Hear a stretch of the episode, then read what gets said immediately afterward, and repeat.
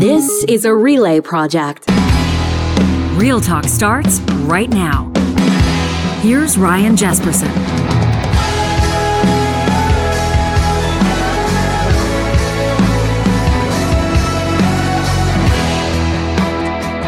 Want to welcome you to Real Talk on this beautiful June twenty-ninth morning. Ryan Jespersen here with John Hicks.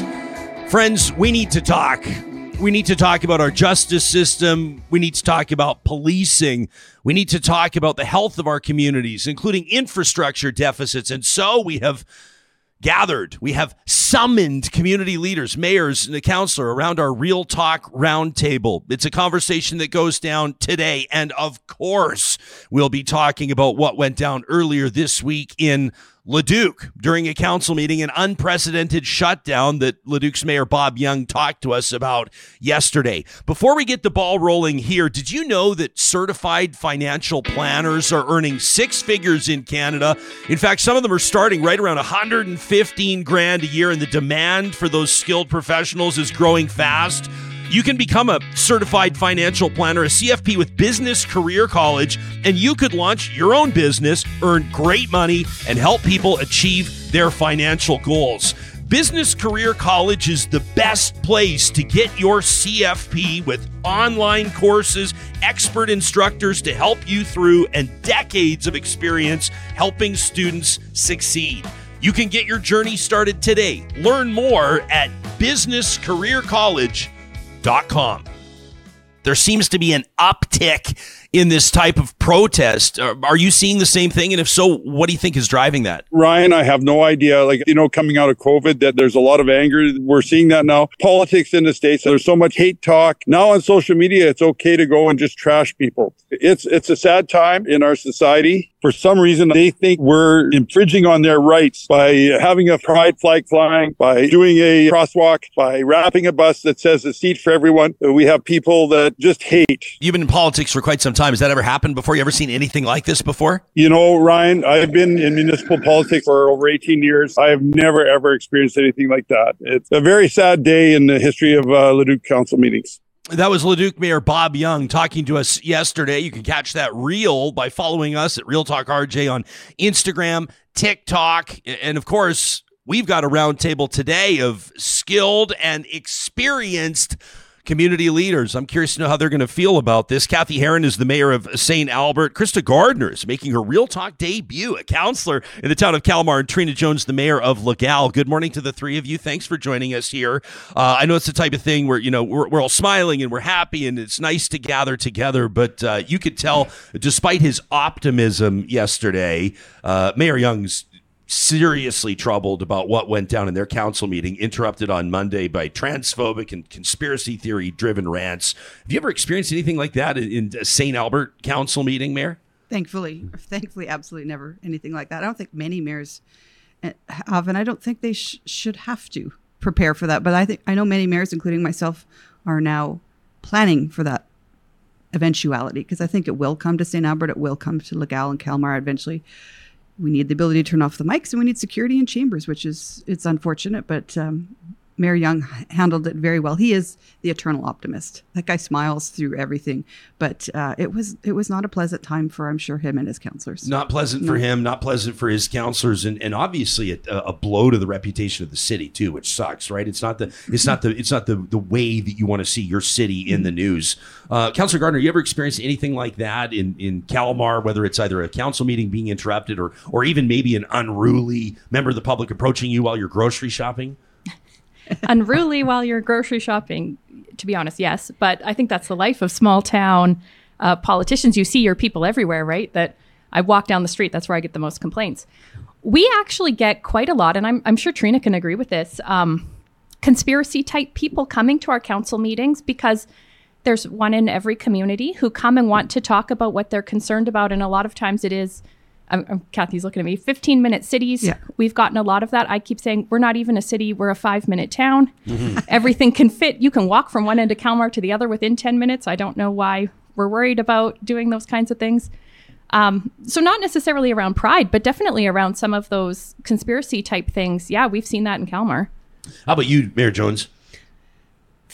Thankfully, most of my residents are very good people and very, very much understand issues. Uh, we do have a few uh, that may want to make certain opinions known uh, that the rest of the town doesn't agree with.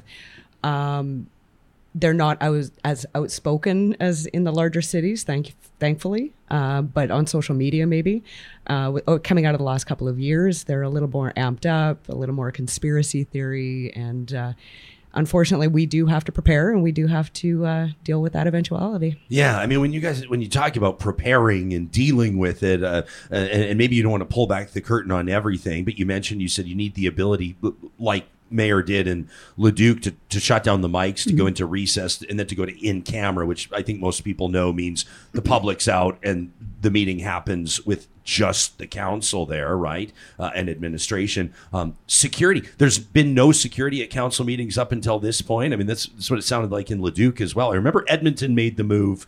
You remember that when the Uber stuff was going yeah. sideways, and angry cab drivers were, and, and actually, by the way, I don't blame the cab drivers for being super pissed off. For a lot of them, they lost hundreds of thousands of dollars. But I digress. Uh, it was really heated. And that was when they started putting up that glass. You remember that in Edmonton? Yeah. That was kind of a step that they took a number of years ago. Uh, this is something being considered in, in communities across the I province, think you think? When you have a controversial issue, you will bring in R C M P or, sec- or just even building security for something like that. But on Monday's agenda for Leduc, I don't think there was anything. Leduc does have a very loose and free public process, public commentary process. Bob I've said act- that yesterday. I've tried to talk to Bob, uh, narrowing it down and kind of putting some controls around that. Most of us are, um, allow for five minutes, and you have to register, and you have to stay on topic. And uh, it, in Leduc, in, with the fire um, issues that they've been having, it's been going on for a, over a year that they've had member of the public after member of the public just come in. And so as you, you saw, if you watch the full video, when the public commentary in Leduc starts, the staff get up and leave. Their city manager has said, I'm not subjecting you to the kind of cruelty that you're, that our public are presenting. And so the staff are out. Council has to stay and the city manager leaves. But I want to also point out that a lot of these people aren't residents of those communities. Mm. We we had a conversation before the camera started rolling of where that guy was from. We thought, was he from Grand Prairie? Because it was similar names. And um, Westlock just painted their first Pride crosswalk on the weekend. They were expecting protesters. They had one, uh, which was nice to see. There was only one. And he was from Calgary. So there is a coordinated effort around fifteen-minute cities, around Pride stuff, that they, they rally and they move around. And so I don't even know if those two people even lived in Leduc. So Leduc should not be embarrassed. The majority of people in most communities are strong supporters of Pride. Yeah, and I'm yeah. certainly not saying that the people of Leduc no. should be embarrassed. No. I'm just saying, but you talk to reputation. No, sometimes, you know, something like that happens. I mean, we see it all the time. I mean, I'm a I'm a proud Albertan, and every once in a while you're like, Pete's sake, Alberta. Like, we're we're, not the national, doing us any we're in the national news again. And well, why can't we be talking about the innovation that's happening and the mm-hmm. A I steps that are being taken forward and what communities are doing to build more inclusive structures? And, you know, I mean, that's kind of the purpose of our conversation today. I want to reference Kurt Phillips. I think most people know Kurt. He's been on the show before. Uh, he, he's uh, part of the Anti-Racism Canada movement. You can check out his Twitter account at A R C Collective. That's A R C Collective. And he's got a thread here that, that I think Is, is worth paying attention to. He put this out last night. He says this council meeting in Leduc went south yesterday when a group of, of anti-L G B T Q conspiracy promoters led by Phil Red Dog McDavid uh, turned into a uh, turned the meeting into a bigoted farce. He says if the name McDavid is familiar, it's because of this reason. And then, of course, you'll remember Elliot McDavid. Elliot McDavid was the guy that confronted Deputy Prime Minister Chrystia Freeland at the elevator at the, uh, was it a hospital or a health clinic in Grand Prairie? Remember that, calling mm-hmm. the deputy P M, a, you know, I mean, a whole bunch of names and, and just, you know, working, I guess, to intimidate her and, and whatever he felt he accomplished. I guess he was pretty proud of himself. So Phil McDavid, I don't know if it's Elliot's brother or related to him, but he's a QAnon guy, a flat earther uh, who believes vaccines are killing people, that the fires in Canada, the wildfires, are a government conspiracy. Uh, he was involved in the Coots blockade. He's a Chris Sky supporter. Uh, Chris Sky is the guy who just got his ass handed to him in the Toronto mayoral race. Um, and so Elliot, his brother, appears to be a supporter of the Take Back Alberta movement. They're, they're of course, taking credit for getting Danielle Smith elected as premier. Um, Elliot describing Smith as a good girl. Interesting take, way to describe the premier of your province. Uh, but Phil believes that, you know, know, people are, are, are working with Danielle Smith to save the province from the boogeyman that he believes is out to get us. Uh, he here, and you can see in this Twitter thread, announced that uh, did, quote, Red Dog McDavid, that he would be attending the meeting in Leduc. He asked people to be there and support him. Um, and of course, there was a gallery there. You noticed that, yep. that you know, the gal that was talking, uh, Laurel, gleaned a lot of applause when she started talking about uh, necrophilia and bestiality relating to the pride flag. Can you imagine if people hadn't heard of this story and they're hearing me describe this right now? They're going, what is going on? I mean, that's been the reaction for everybody. But yeah, he goes on and he talks about chemtrails. He talks about how the government is spraying the trees, which is starting the fires, not climate change. And, and the, those chemicals, the chemtrails, are turning men into women as well. Uh, so th- this just kind of gives you a sense of, of of of how this guy's wired, of how these folks are wired. To bring it back to what I think makes this more serious and demands our attention is that, you know, these are folks that are, because of our conviction of how the democratic process needs to work, given the mic, given an opportunity to talk, given an opportunity to, to essentially confront elected officials. And you got to wonder how long that's going to last. I, I honestly believe that everyone has the right to speak at council chambers or or to their M L A or M P. That that I get, until you bridge over into hate speech and misinformation. The light blue and the light pink and the white on the progress flag are about trans and non-binary. The black and the brown are about people of color and marginalized people. It's not about necrophilia and sleeping. It was any person with half a brain. You need to shut that down. The mayor needs to stand up and say, you are actually telling mistruths in my chambers, and I do, will not allow that. So yes, freedom of speech for sure, until you are bordering on hate speech and misinformation. Then it has to be shut down. And, and, and you got to navigate something like this delicately and carefully as well, because number one, uh, you know, for even your own preservation of your political career, but also just because you, you you would consider yourself to be a decent person. I mean, I, I take swipes. I'm a talk show host. I'll call them how I see them. But but elected officials aren't as likely to call someone a fool or conspiracy theorist or to brush them off. Uh, and, and you got to be careful, too, like Mayor said, about just clamping down and shutting down public debate. I mean, then all of a sudden you're edging toward a completely different type of governance, which is what nobody in Canada wants, right? I think one of the things here, we have my, my personal philosophy around this. Um, Calmar has a very active rant and rave community um, that usually tends to be ranting, I guess, rather than raving. But I people are welcome to your opinion, I guess. And, and my feeling is, as soon as you step into misinformation, I have an obligation to step in and correct that, because this, the silent majority, the vast number of people there aren't complaining. They're just reading the stuff. And if you don't correct it, they start to think that maybe it's true. And I think we really saw that with COVID and and with misinformation and things like that, that as soon as you give it a platform, it it looks real, or maybe there's some substance behind it. And so you're you're welcome to your opinion. I'm I'm more than happy to tell you why I agree or disagree. But but if you're telling things that are blatantly untrue, we have an obligation, I think, to step in and and correct that. Mm, yeah. We got some comments here. I mean, we got a whole bunch of comments. Our live chat is fiery today on, on YouTube, and we sure appreciate that. But, uh, you know, I mean, you know, for example, how about this from Jillian? She's an educator. She says, I know a principal that's got to have security at their school council meetings. You know, she says, folks are getting cray here. Uh, had this from Shalane. Shalane says, I live in Leduc. I've lived here my whole life. The disgusting rant does not represent the city that I know, and I sure don't think that they were actual Leduc residents. I would say Bob Young represents that community, and I would say he represented them well yesterday here on this show. Uh, if you missed it, make sure you check out that interview.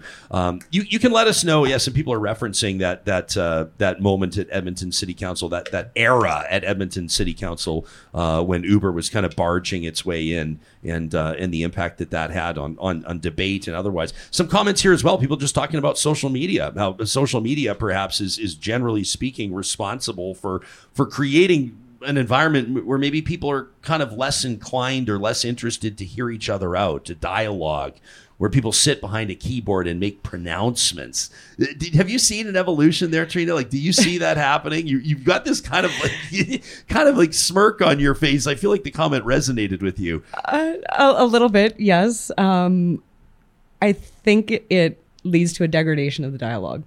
Like Krista mentioned, the misinformation, the hate speech, the um, just general confrontational nature of social media lately. It, it's frustrating. It's scary.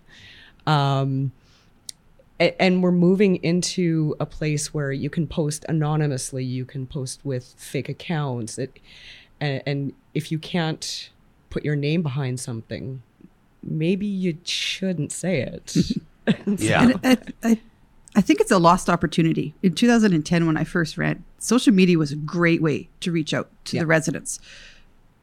I do my coffee with Cathy's and we have conversations and stuff. But you're you're going to, if you would count... You'll start seeing politicians, especially, backing away.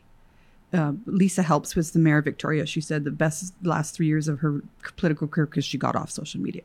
It's it's it's a lost opportunity, and mm. it's it's really a, a shame because it's it's a great way to reach a large audience quickly. But I'm I don't go on very much anymore. I will just throw out stuff, but I don't encourage the back and forth. So you said you were trying to correct misinformation. I used to do that. And then you get a back and forth dialogue of, and, and it's bitter and it's fighting and nobody believes you because you're a politician. So I just like, screw it. Yeah. Yeah. Um, Lauren, uh, a regular audience member of ours, is a former district fire chief. Can I just throw one at you here that he has a comment? I know yeah. nothing about this. Yeah. He says, good on Saint Albert uh, reversing its decision to get rid of its uh, emergency dispatch system, a life-saving decision versus a money decision. What's he referencing? So uh, it, during COVID, the city of Saint Albert, I'll make this quick, did a big review of how we could save some money and find efficiencies. One of the recommendations was to contract out our fire dispatch. We made the decision thinking we were going to save some money. Uh, when the when the R F Ps came back to do that contract, it didn't result in a lot of savings. And so I think council was very happy to re- reverse that decision. We have an integrated fire uh, ambulance in Saint Albert.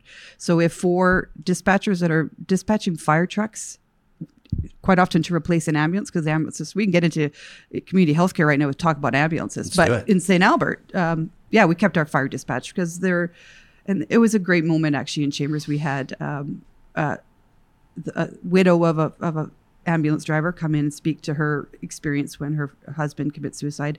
And she, we also had a young child who slipped through a um, thin ice on a storm pond and was underwater, and the ambulance is nowhere to be found. So the fire truck got there, but it was a remote area that no one, there's no address. So the kid on the phone was trying to tell the dispatcher, and because they were local dispatchers, they knew Saint Albert quite well. Yeah. They knew exactly where that storm pond was, and they got there in time, and the kid was in Chambers telling his story. The kid lived. He did, and his mother was there, and now I'm the mayor. I just and I'm got like, chills. I, oh, I was weeping. It was it was a great moment, um, and I love my integrated uh, fire department, and I love my fire service. So there's been a lot of yeah. talk around the province of, of how emergency services should be dispatched. And um, we're going to be talking about policing today as well. And so give us uh, an opportunity to get into this. If you're just joining us, uh, live streaming audio on the Mixler audio app presented by California Closets. We're talking to, uh, that was Mayor Cathy Heron out of Saint Albert. Uh, Krista Gardner is a counselor out of the town of Calmar, and Trina Jones is the mayor of Legal. I love seeing people jump like Shalane to defense of their community, you know, and uh, I have a quick message here for those of you that call Edmonton home.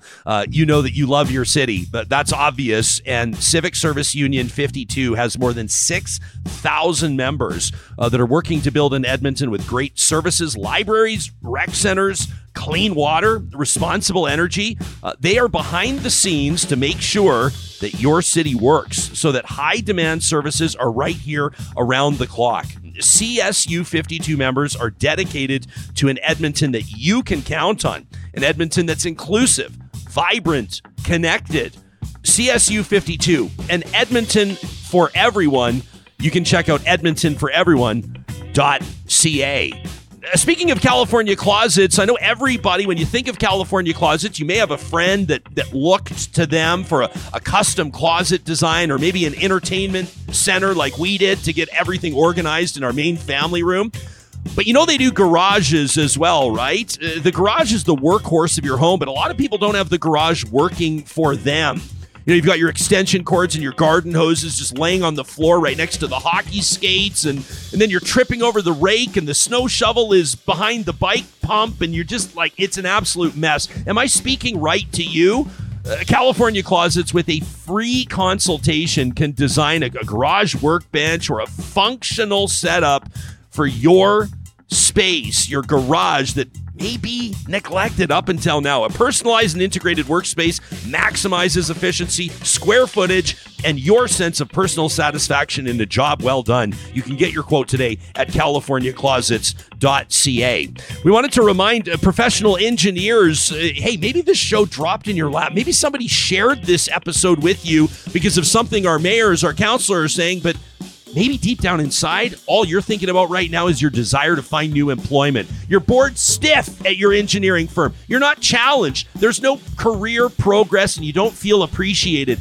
Apex Automation wants to talk to you. They're hiring right now all kinds of engineers, plus electricians, instrumentation professionals, all folks who are interested in working in the next phase in Industry four point oh, working on projects that represent the future of where industry is going. Autonomous vehicles, machinery, advanced process controls, robotics, you name it, Apex Automation is leading the way. Uh, based out of B C, Alberta, Saskatchewan. Heck, they just opened a field office in Houston, Texas. If you're a new engineering grad and you're looking to start off your career on the right foot, don't delay. Check out apex automation dot c a today. And a quick note to all those animal lovers out there. If your dog or cat is maybe this time of year uh, showing signs of allergies, maybe their, their paws appear to be kind of itchy, maybe something's off with their coat, they just don't seem to be themselves, you might find the solution today at grand dog dot c a. We feed our dogs Grand Dog Essentials quality raw food, but we also use their supplements. And this is where you can find help for your dogs or your cats. Just go to grand dog dot c a, click on the Shop Now link, and you'll be able to find all kinds of supplements. Heck, what can fermented goat milk do for your dog or cat? Check it out. Learn more on the blog link. And don't forget, if you're living in Calgary, Edmonton, or Central Alberta, they'll deliver right to your door. Promo code REALTALK knocks ten percent off your first-time order at grand dog dot c a. We can learn a lot about people by their pets. Trina, are you a, are you a pet person, or do you have like a full-blown farm? What's your situation? More of a funny farm, but, uh, you know, no, we have a ninety-pound boxer named Indy. Oh, you do? Yes. We have a ninety-pound boxer named Moses. I just shaved that down. He's like one hundred five pounds, but he's well, ninety. Well, he, he used to best. be a little chunkier, but yeah. yeah. Our boxer's the best. Yeah. Uh, Krista, do you have a, do you have, are you an animal person? Are you an animal lover? Um, I am. We we have a dog. Um, he's a Westie. His name is Angus because um, he's Scottish, so he needed a Scottish name. Angus. Angus, yeah. Mayor? Oh yeah, we have a we have a I don't know eighty pound golden doodle named Boomer. Yeah. Who, when I do coffee with Cathy, I think people tune in to see Boomer more than they see me. Yeah. The golden doodles are like the, the, the if, if I were Zoolander, I would say it's so hot right now. Everybody's into the golden doodles right now, right? Their demeanor is absolutely amazing. Hey, let's talk about healthy communities. Um, there's a great campaign that uh, Alberta Municipalities has rolled out, and, and people can check it out for themselves at a b munis dot c a, and we'll link to that in the show notes uh, on the podcast on YouTube. But but it's time to talk. That's the campaign. It's time to talk about justice and policing and, and infrastructure deficits. Uh, why don't we start with public safety? Because that, for a lot of people, is priority number one right now. We talked to Edmonton councillors Cartmel and Nack just the other day, and that was one of the things they wanted to make sure we address was downtown safety. What's the policing reality as we look across the different Alberta municipalities? What's one of the number one issues that you're focusing on as president of Alberta Municipalities? Uh, response time, and, and you might want to turn to my two rural colleagues here, but for sure our, we need to understand and we need a decision from the provincial government on their direction on provincial policing, whether they're going to keep the R C M P or whether they're going to go down the road of provincial policing. I need, we need a decision on that one because we, we're going to have to transition one if we, if they move. So that is huge. We have been calling for a public safety task force, we call it. They did it in Edmonton, they did it in Calgary, but the rest of us have not been included in this conversation about public safety um, in general. So, you know, what are we doing for the justice system to keep some of these uh, criminals in jail that are re- repeat reoffending? And you'll, you'll find that it's a lot of the crime is done by a, a small five or ten percent of criminals. So they get released, and there's lots of stories we could tell. The biggest one that we quite often refer to was the fellow from Alberta Beach that ended up in Edmonton and, and killed somebody. So that guy should have stayed behind jail. So that's the justice system. But there's also the root causes. Driving down to your office today, you know, you, you do drive by encampments and mental health issues and addictions. And that makes people feel unsafe in the downtown core of Edmonton. If those root causes of crime could be dealt with instead of just putting more boots on the street to to react to the crime, I think we would be better off. But I think my rural colleagues would probably have a really good perspective on what crime is like and what your response times are like and how you can get R C M P to respond. It, it's a big province. Yeah, right? Well, Councillor Gardner, what, can, can, can you take us to Calmar, so to speak? Can you, can you give us a sense of, of what, what the reality looks like there. Right there? I mean, what, what, what's public opinion right now? What are, what are some of the, what we might call the anecdotes that you see that kind of tell the story as best you know it? You know, Calmar's not really rural. We're ten minutes west of Leduc, um, but but our people do consider ourselves to be rural, right? And and so as far as like being being way out far away from a police station, that's not really the case. But we're serviced through Leduc Detachment out of Leduc. They go all the way out past New Sarepta on one side and then past Calmar on the other side. And we're probably lucky if we get a thirty minute response time.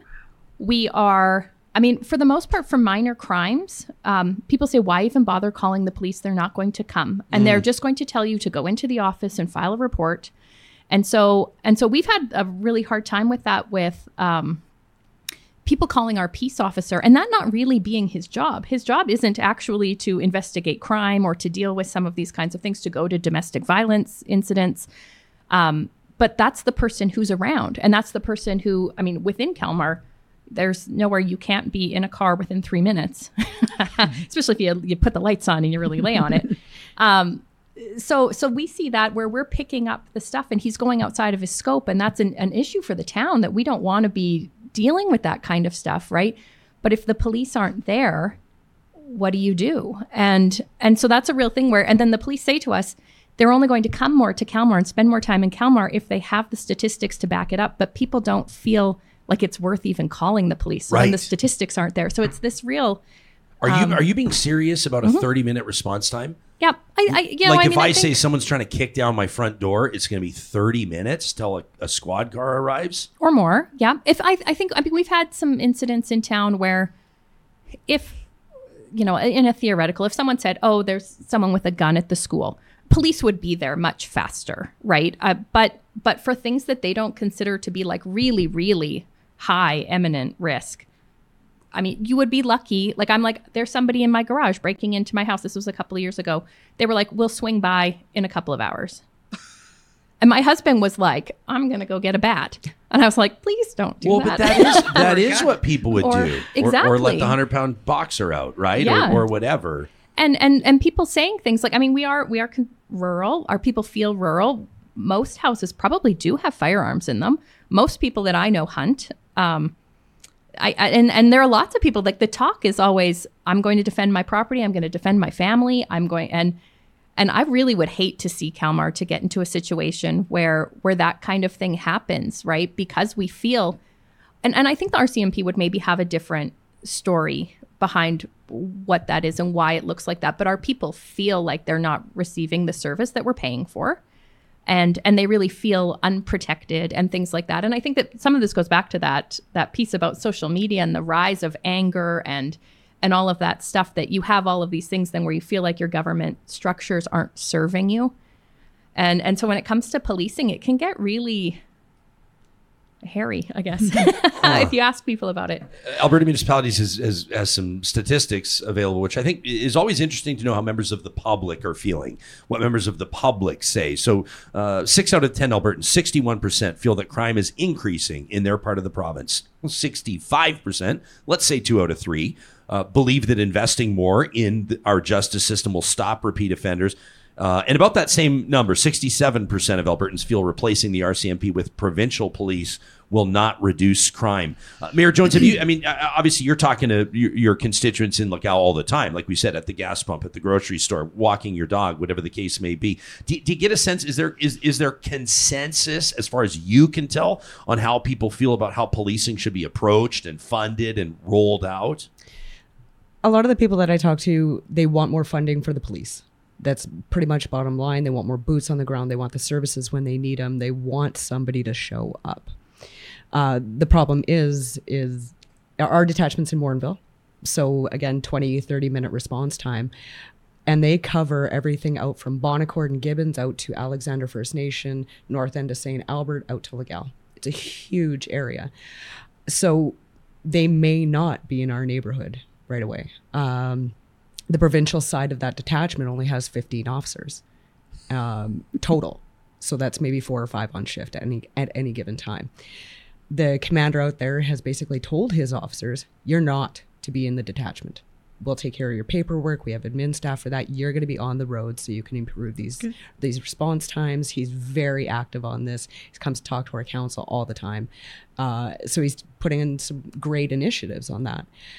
But yeah, going back to Krista's point, um, the old Ralph Klein shoot, shovel, and shut up yeah. is becoming very, very real, real in the rurals. Yeah, and and we and, and we've seen it with, with tragic consequences, Absolutely. and and there have been sort of racially charged elements to some of those stories. But you have landowners, you have sometimes contentious relationships between communities, uh, right? And and uh, and and obviously it, it winds up being a bit of a nightmare. Is the vi- is the feeling, is the conviction that that a that a move to a provincial police service for Alberta will automatically be a bad move? I mean, I've talked to some elected officials that, that believe it's the right move. I've talked to some people who think that that's absolutely the direction uh, where we should go. Mayor Heron, what's your conviction and how have you reached that place? I think um, it doesn't matter what stripe is on the pant of your police service, whether it's provincial police or R C M P. I, I would one hundred percent say that the R C M P need to modernize some of their processes. And I think a lot of the conversations that's happened in Alberta and some of the other provinces that are considering moving away from R C M P has forced the R C M P to modernize. It's awesome to hear that Trina's detachment commander is saying, get out of the detachment. We'll do your paperwork. You need to be on the streets. That that's that's modernized policing. Uh, we want we just want to have a say as mayors on, on what the priorities are, and and. You know, are we going to focus on youth? Are we going to focus on that ten percent of crime? But that's my decision as a mayor. I don't want that decision to be made by the province. So I think our, our one of our objections to the proposed model for Alberta Provincial Police was we didn't know where our say would be. They talked about commissions, but who's appointing to those commissions? Am I or is the province?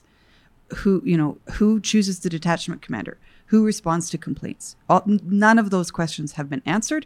And until those are answered, we are firmly saying we'll, we, we'll take the R C M P. Plus, there's a huge financial cost to transition away from R C M P. It's like we get about eighty million dollars, Trina's nod if I'm wrong, because she's really on this file, uh, about eighty million dollars from the federal government. Uh, one hundred eighty. one hundred eighty, thank you. And then it was over three hundred uh, million to transition. And I think that's low. So take that money and invest in addictions, mental health, and justice. That's that's what we've been saying for a long time. And then then we can make a decision if the R C M P is right for Alberta or not.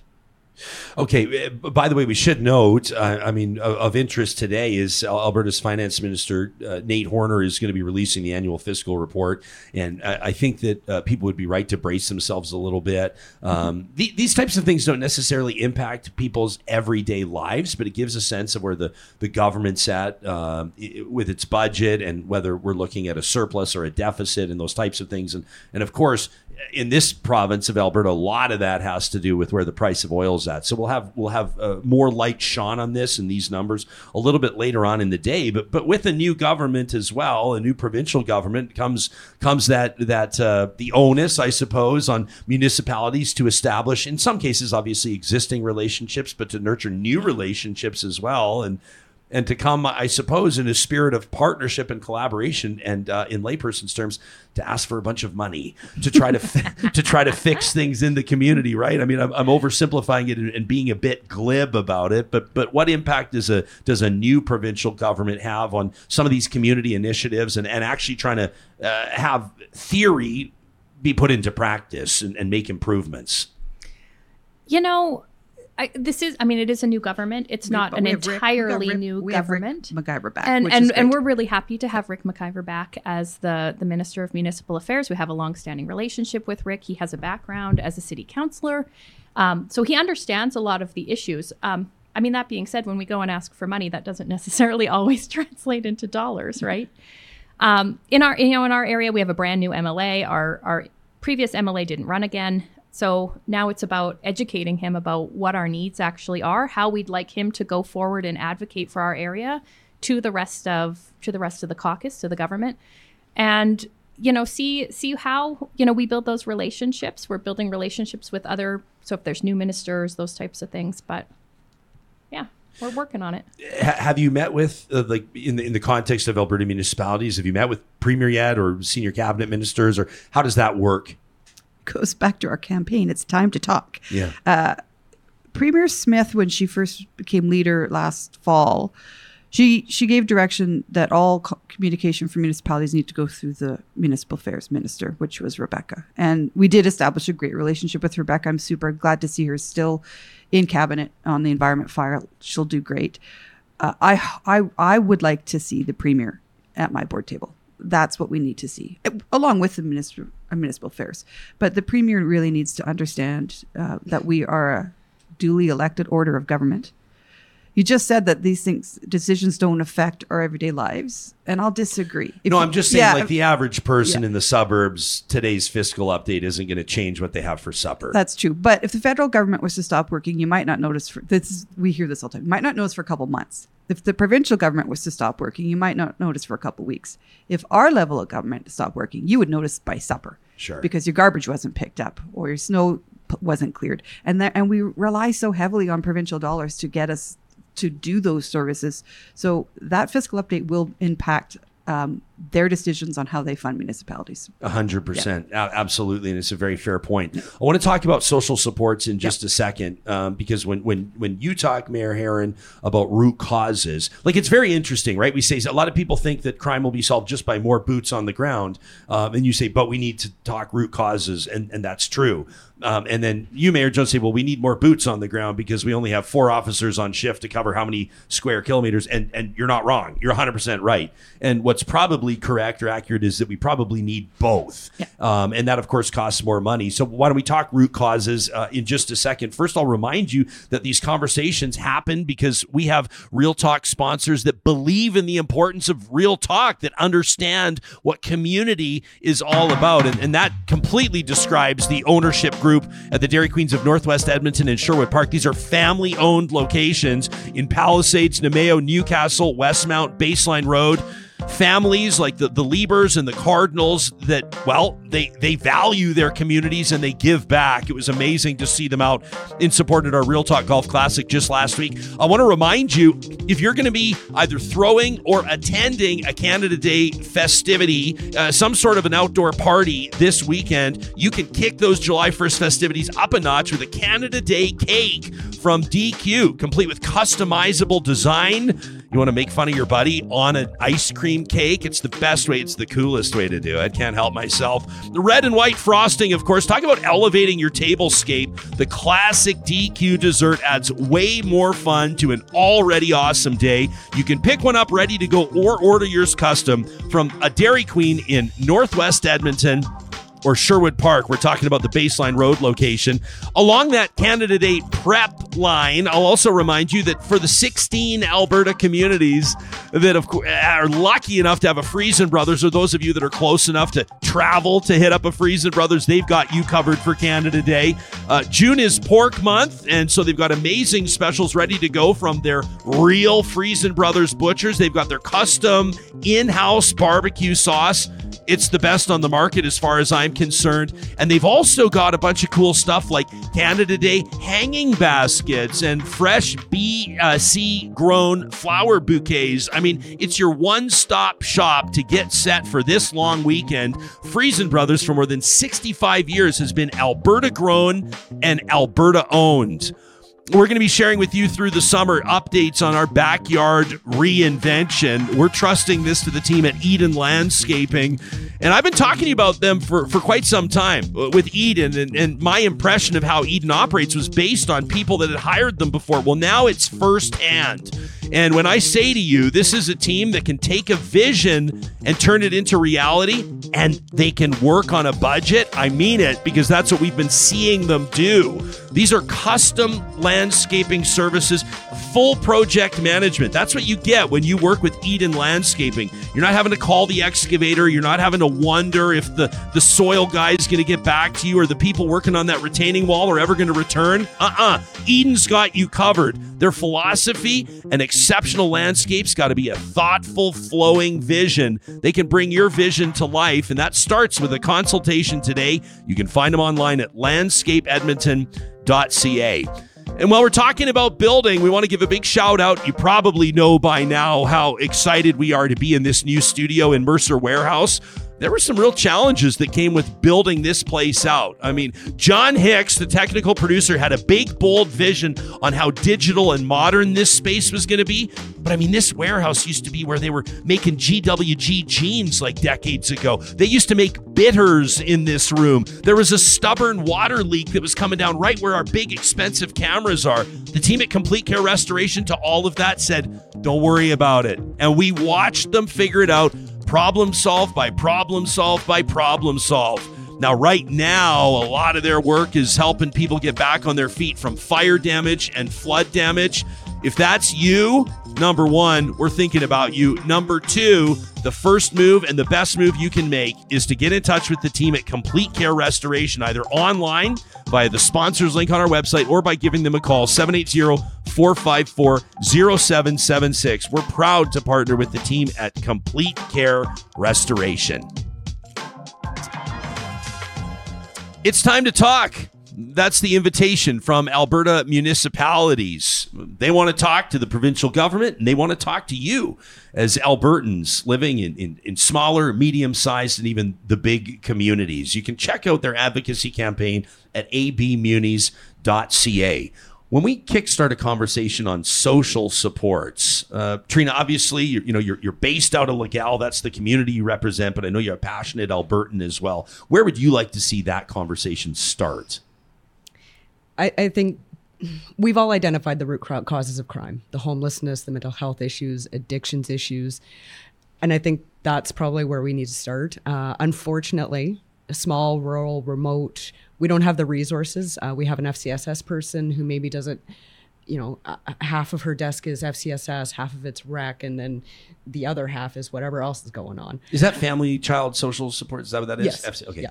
So what we're finding is our F C S S people are, are a little overworked. They're trying to refer these people maybe to the police, who really, that's not their job. You can't arrest your way out of an addiction. It doesn't work that way.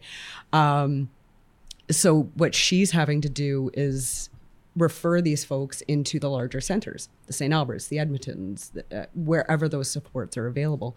So localizing them where pe- we can pe- keep people in town, around their support network, around their families, and have them have that backup, I think would help solve, well, I'm, I'm probably not solve, but would help that issue a lot and, and really get our people feeling it and, and understanding the issues. Do you see a, a social support deficit, Counselor, in, in Calmar uh, on a on a regular basis? I mean, is, is this something that's readily apparent to you as you walk the streets of your community? You know, we're in the same sort of situation as, as Trina. We have an F C S S person who works two days a week. Um, we work in partnership in a regional model with Leduc County, with Devon, with Beaumont, going around.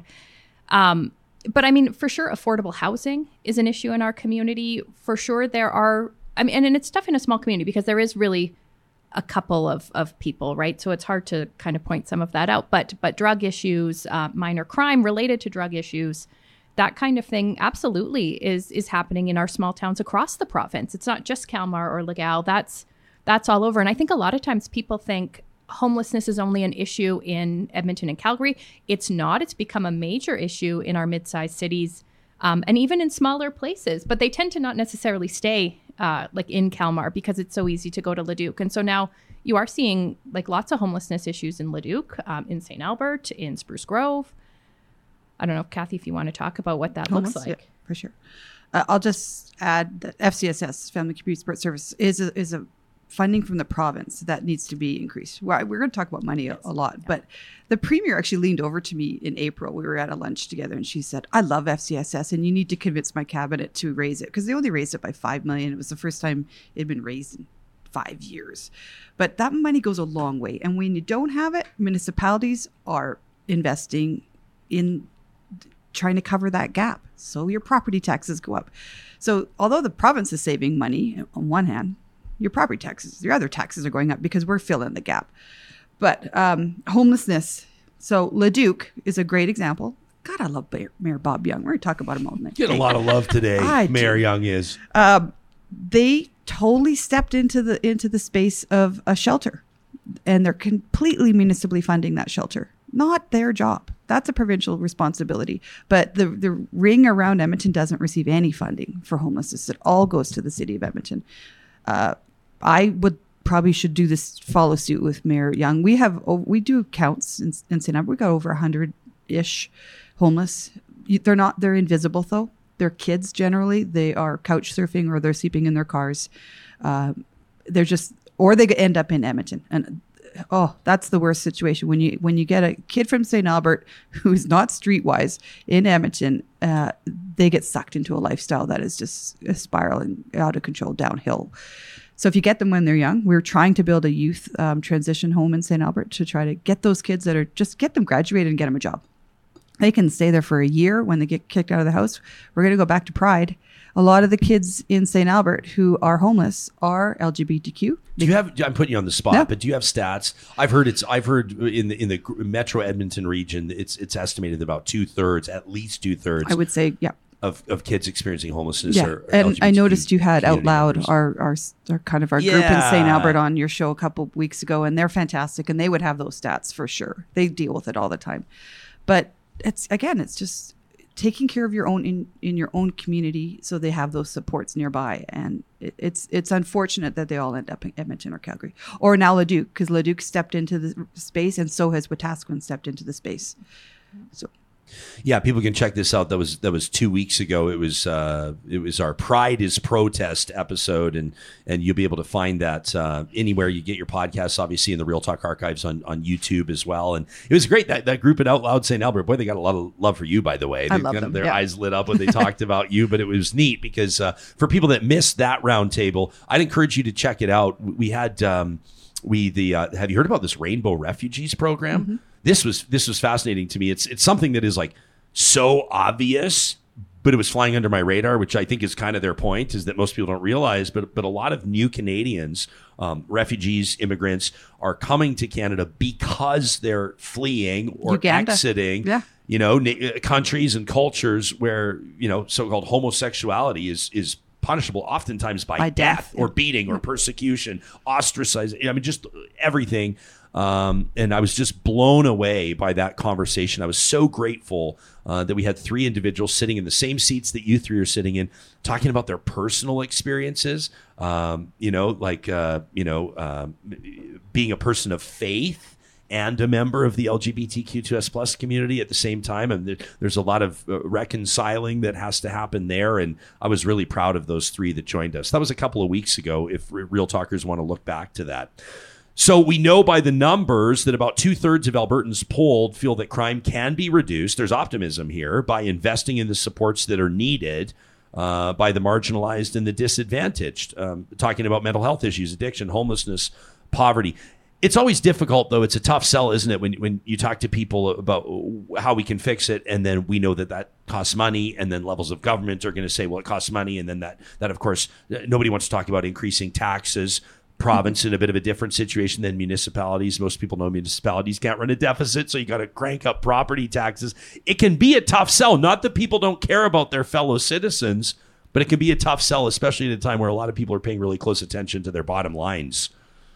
Yeah, I think, you know, one of the things with municipal property taxes is that your councillors are, are the people making the decisions are literally right there in front of you. Um, so we hear about it a lot, right? No one wants to raise property taxes. And, you know, we receive the smallest share of taxation. And so it is it is all one taxpayer. It is one one person paying the bills. And when, especially when it's things that aren't our jurisdiction, but because we care about the people that live in our communities, that we're obligated to step in. And so that's, you know, when they talk about Leduc opening a shelter, Wetaskiwin opening a shelter and, and paying for it with municipal property taxes, that's not our responsibility. That's a provincial responsibility. And, and they're essentially downloading that onto us. And and that's why we I think we really want to get this conversation going. And, and like our campaign is, it's time to talk, because those funding things have real implications for municipalities and for our bottom lines. And, and we're doing it to care for people. And is that is that our job? Well, we care about people. So so that's why we keep stepping into this. But I want to give a shout out to Sylvia on our live chat, by the way. She says another root cause that should be mentioned is poverty. Um, and boy, is that ever a good point. You want to talk about, you know, you, you can see direct correlation when the economy drops, and you see what happens to rate, uh, you know, rate, crime rates, uh, domestic violence, tragically, is, is another reality here.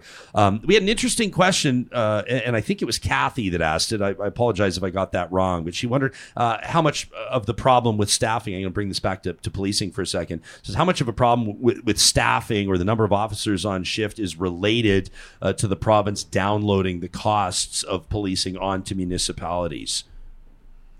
Would you have some insight into that? I would say a, a lot of the staffing issues with R C M P date back to their contract negotiations. So they were they were uh, about twenty percent lower than municipal forces across Canada.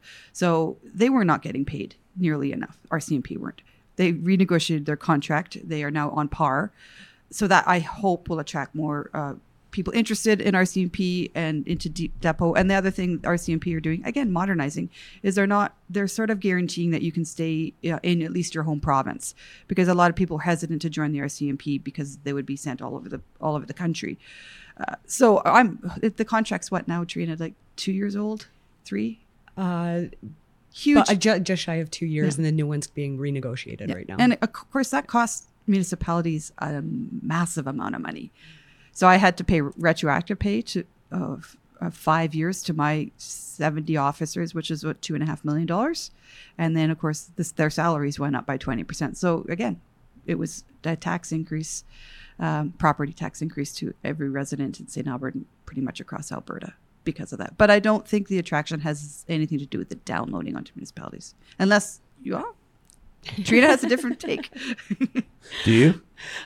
Uh, yes and no. Um, we've heard from the R C M P, especially with COVID hitting them really hard.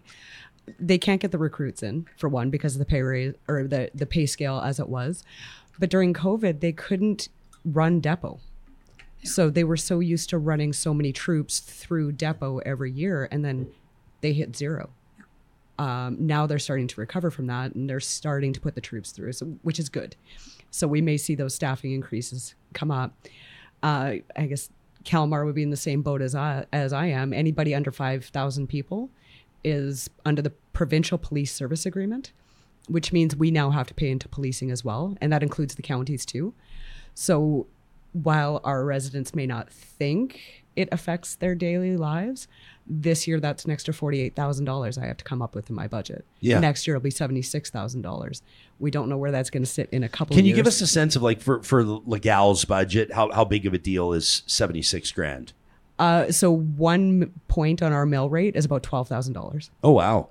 So to, in theory, to cover that amount, we would have to raise taxes by three percent. Which is huge for people. That's, like, yeah, ob- like a three percent rate tax raise is like, you're, you're starting to flirt with not getting reelected. I mean, that, just calling them out, I see them. That part I'm not so much worried about when I do that. Um, it's the affordability issues on my residents.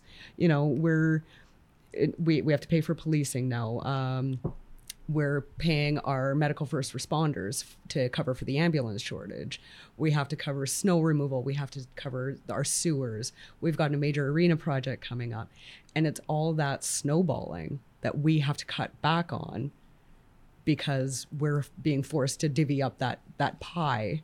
Uh, our, our three million dollars budget in, for the entire town for a year, yeah. We're now having to divide that up into smaller and smaller chunks, with only a certain amount of money. So that was the right answer, by the way. Nice job. This is why you're a community servant and a public servant and a elected, and I'm not. You know, I say, gosh, you might not get reelected. You, I'm worried about the affordability of our families. I go, yeah, right, yes, and, and that, that too, yes. No, your heart and, and your your your motivation is in the right place, Mayor. That's great. If if the three of you, I want to ask all of you, if if we had a sit down uh, today with Minister Pete Guthrie, Minister of Infrastructure, um, we're having coffees or we're breaking bread, where would that conversation start? that's easy. We need more money. No, uh, so, but I say that in jest, and and I, I get that the province hears that all the time from, you know, not-for-profits and from the school boards. Like, there's always a demand for funding. But what our association has done is we've justified it. And I wish I had the numbers in front of me, but you know, when, in two thousand ten, when the Municipal Sustainability Initiative, which is our infrastructure funding, came out, it was about um, three hundred dollars per capita. When that when that is replaced next year by L G F F, it goes down to about one hundred fifty-four dollars per capita. That's a fifty percent reduction in our infrastructure funding. Uh, and so we've we've tried to calculate what it would be if it if it remained at three hundred dollars. Factor in inflation and population growth. We think we need about one point seven billion dollars to fund municipalities across Alberta um, on, on roads, on bridges, on rec centers, on, on new fire trucks, all of this capital infrastructure.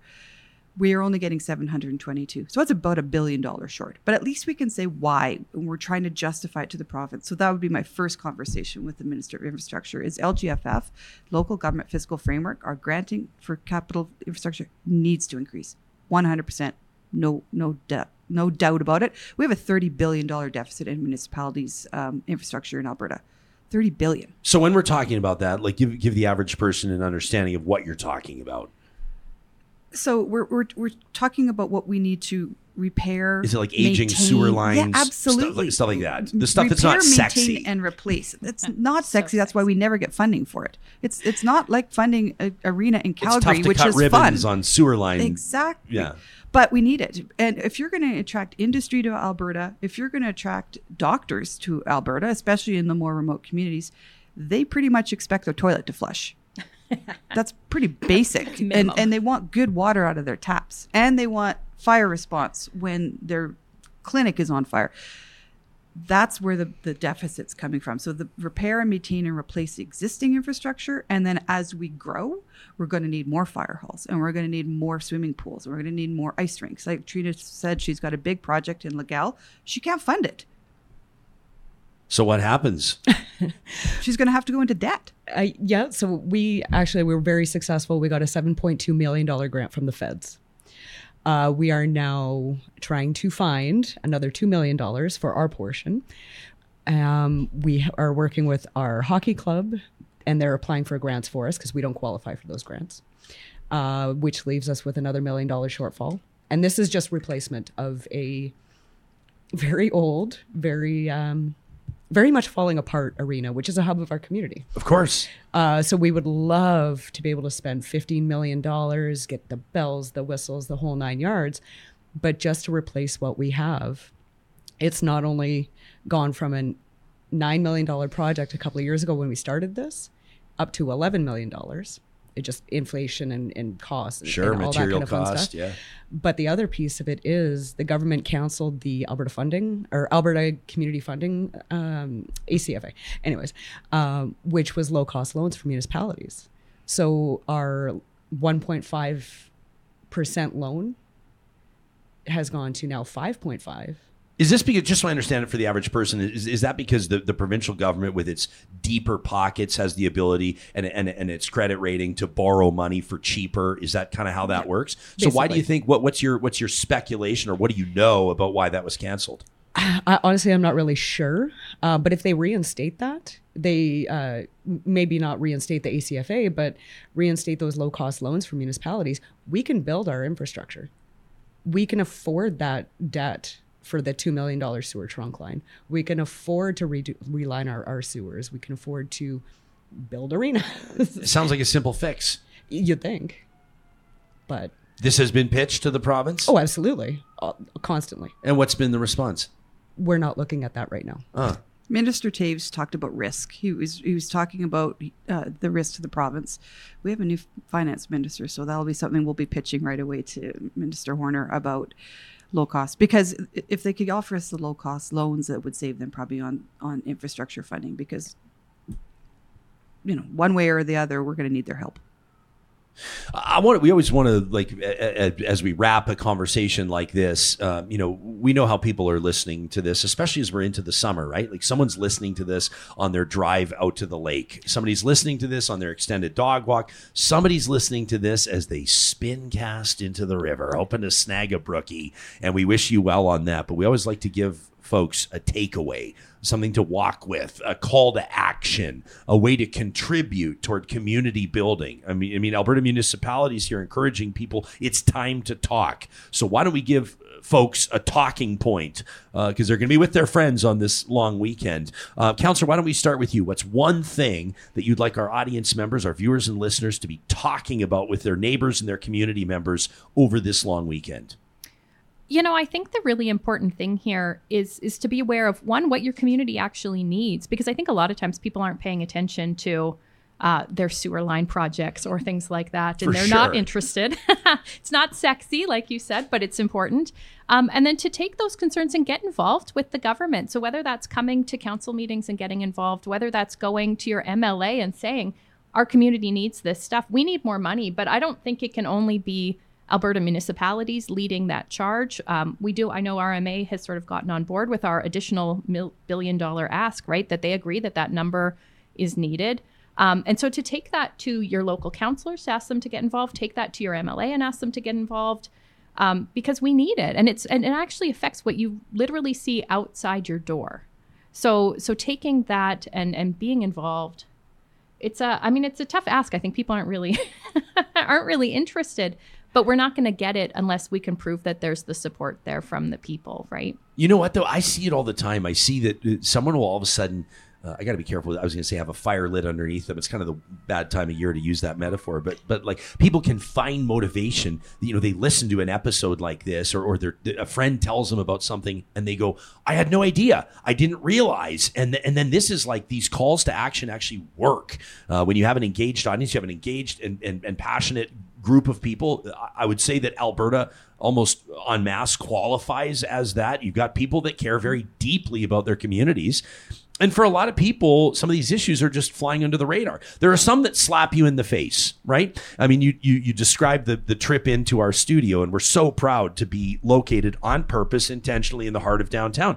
But you're right. I mean, I talked about this to the Edmonton councillors the other day. I was dodging broken glass everywhere and, and quite frankly, a used condom in the middle of the sidewalk. And I know that that's not new, and I'm not a pearl clutcher, and everybody knows that. But, like, it's not ideal.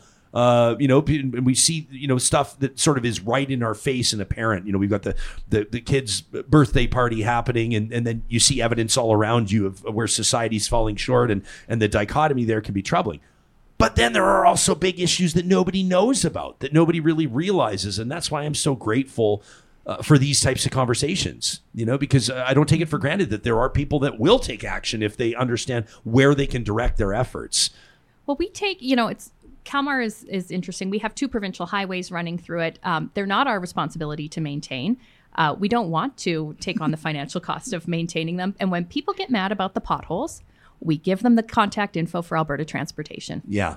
And they they go there and they and they write their emails because they're mad. Yeah. Um, and I think that if we can harness that in a variety of areas, you know, to be taking on some of these challenges, that people care. It's not just it's not just Alberta municipalities doing that, and that and that we need the help. I think that that would be really, really important to get that fire lit. How great would it be to spend like a few grand on like election style signs, and you could just put signs up by every pothole.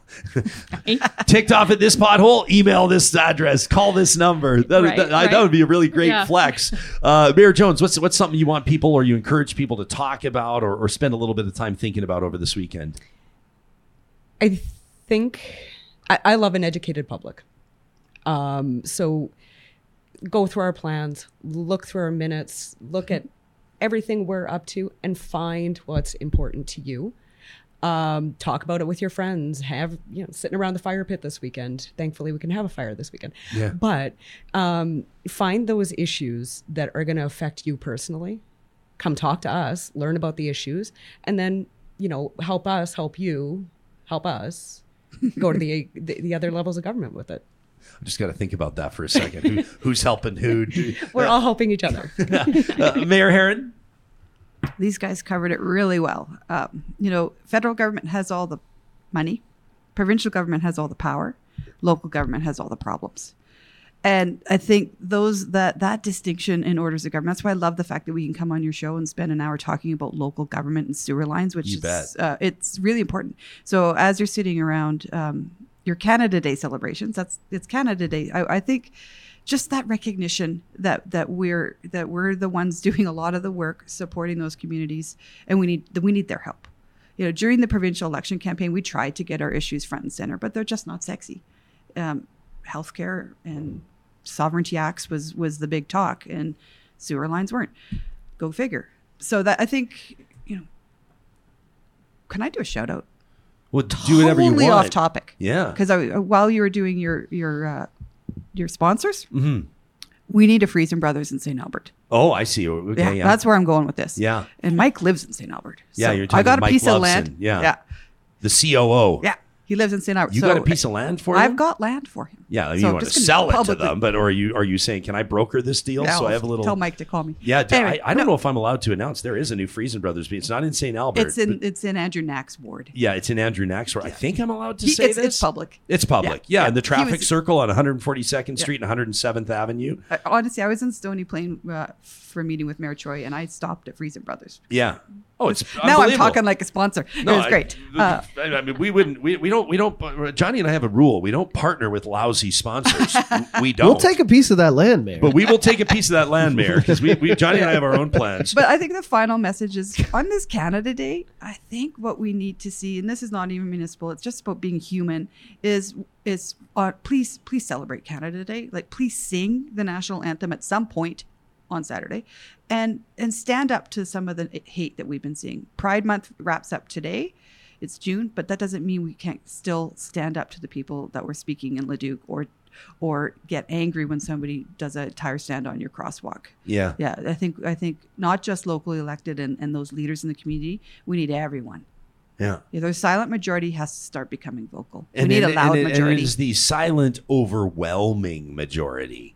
Right? Overwhelming. Like how many people out of a thousand in anyone's given community do you think believe that the government is spraying trees to start fires and turn men into women? How many out of a thousand? One?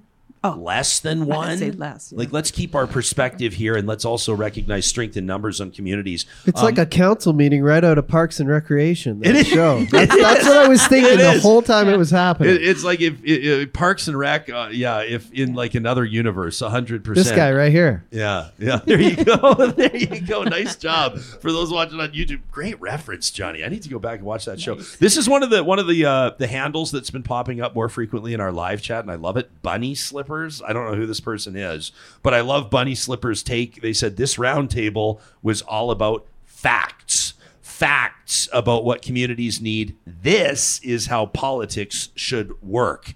That from Bunny Slippers. What well, an endorsement for uh, Mayor Trina Jones out of Legal, uh, Councillor Krista Gardner out of Calmar. Hell of a debut, by the way, on Real Talk. Love Thank it. You. Love it. No small task to come in with two veterans yeah. and hold your own. You sure did. And, of course, the president of Alberta Municipalities. Uh, she's the mayor of Saint Albert, Cathy Heron. You can learn more about what it's time to talk about by visiting a b munis dot c a. You'll find that link in our show notes. Um, these conversations happen, as Mayor Heron just said, uh, because of Real Talk sponsors like our good friends at Kubi Renewable Energy. And this is just a really good news announcement. If, if, if you're uh, an electrician, uh, maybe you're an apprentice, or maybe you've got your ticket, and I don't know, maybe this is speaking to one person in particular. Maybe you just got laid off. I don't know. Maybe you've been underemployed. Maybe you're looking for work. I'm thrilled to tell you that Kubi Energy right now is hiring. Uh, have you ever worked for a company before that has cold beer on tap and ball hockey tournaments on Fridays? Uh, that's Kubi. You want to work for a company, and by the way, not even lousy beer. They've got Sea Change on tap. How good is that? A company that provides investment matching? What? Yeah. How about one that's going to invest in your education and your career by offering training and assistance for everything from safety and equipment courses to trade school, engineering seminars, and post-secondary degrees? Wouldn't it be nice to work for one of the fastest growing companies in Canada at the forefront of the renewable energy industry, all while having the option to work or relocate across different cities in Alberta and B C? That's the reality when you work for Kubi Renewable Energy. Check out the careers link today at kubi energy dot c a. And of course, you know what's going to go down tomorrow right here on this show. It's Trash Talk, our weekly tradition where you have a chance to blow off a little steam. We've got some fiery submissions. We have room for a couple more. You can send your rant to talk at ryan jespersen dot com. Trash Talk is presented by our friends at Local Environmental Services. Whether it's disposal, uh, whether it's infrastructure, whether it's waste and recycling, the team at Local Environmental Services would love to talk to you if you're making decisions for a municipality or for a big or even small business in Alberta or Saskatchewan. They can meet you where you're at. They can grow their services as your business grows, and they can guarantee that you will pay less dealing with local than you will with those big multinationals. You can learn more and request a quote today by visiting local environmental dot c a. Coming up on tomorrow's episode of Real Talk, I'm not sure if you saw this or not, but more than one hundred Alberta physicians co-signed an open letter to the provincial government. Quite frankly, they're pissed off about Doctor Dina Hinshaw getting fired and Doctor Esther Tailfeathers resigning as a result. They say we've lost two of our best and brightest. We're going to talk to some of the co-signers of that letter right here on Real Talk. Make it a great Thursday. We'll see you again soon.